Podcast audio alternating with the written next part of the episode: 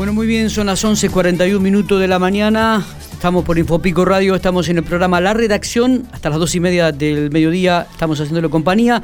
Y ya estamos hablando con la nueva designada y nombrada directora de Relaciones Institucionales de la Zona Franca de la provincia de La Pampa, Alejandra Alonso, quien gentilmente se prestó a dialogar con Infopico Radio. Alejandra, buen día.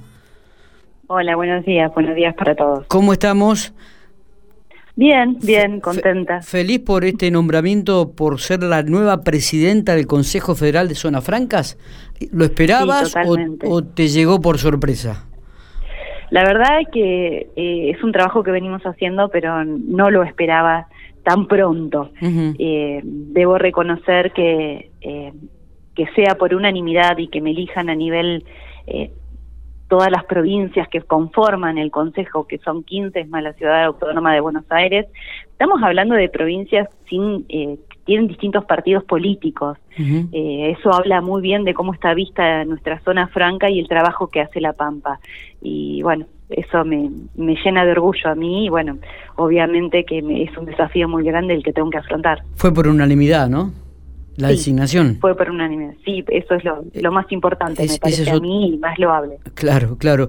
Hace poquito el, el, ministro de la Producción de la provincia, Ricardo Moralejo, eh, señaló eh, y afirmó que la zona franca de General Pico era una de las mejores opciones a nivel país para, para incorporarse por los beneficios que otorgaba.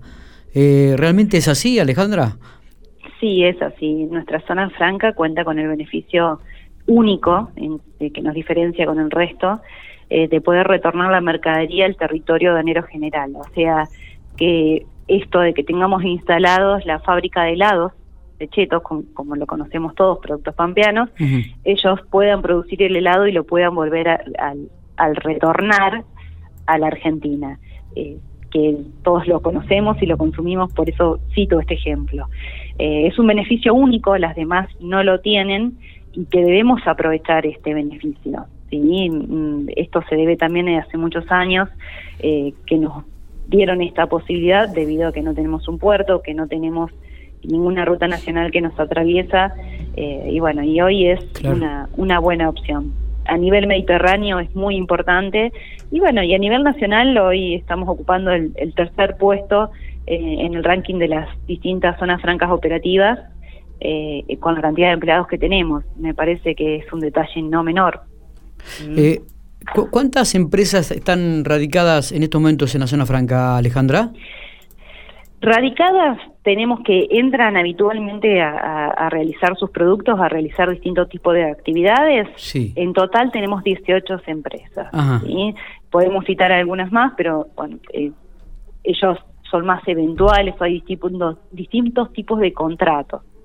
Está bien. Eh, ¿Y cuántos empleados ocupa esta, estas 18, 18 em, eh, empresas?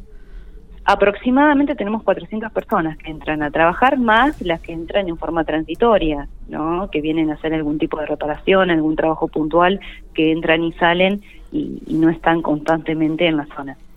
¿Qué tal Alejandra? Buen día, Santiago Bienhauser te saluda. Hola, buen día, Santiago. Quería consultarte acerca de cómo han, cómo han vivido estos tiempos de, pandemia, en qué se ha modificado el trabajo, este, y bueno, y si a lo mejor no se ha modificado, si, si ha impactado o no, digamos. Gracias a Dios, la zona franca podemos decir que eh, estuvo exceptuada eh, en la mayoría de las empresas, porque como es comercio exterior, eh, el decreto nos habilitaba a trabajar y nunca paramos. Había muchas empresas que continuaron su actividad, el caso es de, ACA, que es la empresa de Silo Bolsas. Tenemos la empresa Geomiel, que es la exportadora de miel y siempre trabajó, que es la empresa con sus dueños que son de Winter Remenco.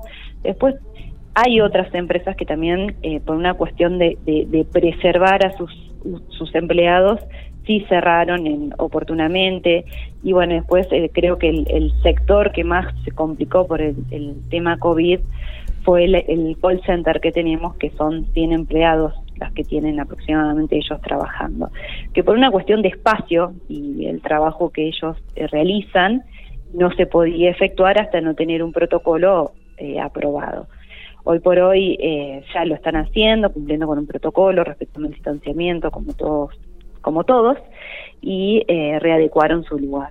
Y muchos eh, de las personas que no lo pueden hacer dentro de la zona franca lo están haciendo por el medio de teletrabajo. Eso también es, se trabajó en su momento cuando todo comenzó en marzo eh, para que ellos pudieran sacar tanto computadoras y todas las, las cosas que necesitaban fue un trabajo que realizó el presidente junto con la aduana en autorizarlo y poder eh, realizar la tarea en forma remota. La zona franca de Pico lleva 20 años operativa, Alejandra, este, y vos has manifestado que tuvo un fuerte crecimiento en los últimos años. ¿Cómo vislumbrás de aquí en adelante el futuro? ¿Hay expectativa de que se sumen más empresas a esta zona franca?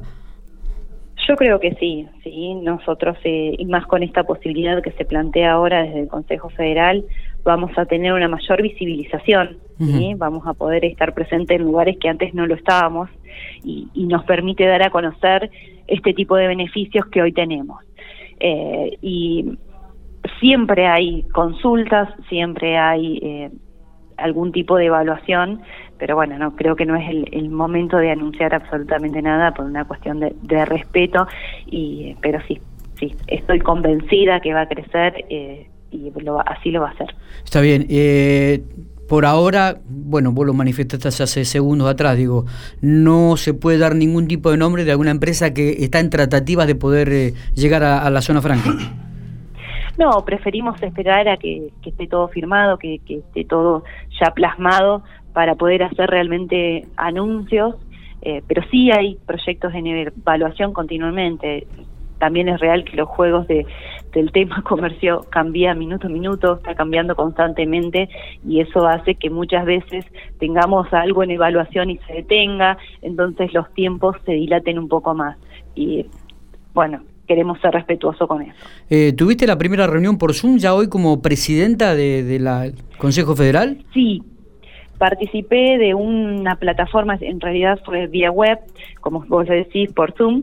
Eh, fue un encuentro para eh, dar a conocer el régimen de zonas francas. Estaba organizado por la Agencia de Inversiones Argentina y bueno, yo solamente lo que hice fue presentarme para que me conozcan como nueva presidenta del Consejo Federal y quien disertó fue el secretario del Consejo Federal, Lisandro Ganusa, que es de Bahía Blanca. Bueno, muy bien. Eh, Alejandra, te agradecemos mucho estos minutos que has tenido este, y bueno, y te felicitamos por este nombramiento y esperemos que la zona franca, como has manifestado, este, adquiera un, otra perspectiva y otro posicionamiento, eh, tanto a nivel nacional como internacional, de aquí en adelante. Bueno, muchísimas gracias y gracias por darme este espacio. Muy bien, un abrazo, ¿eh?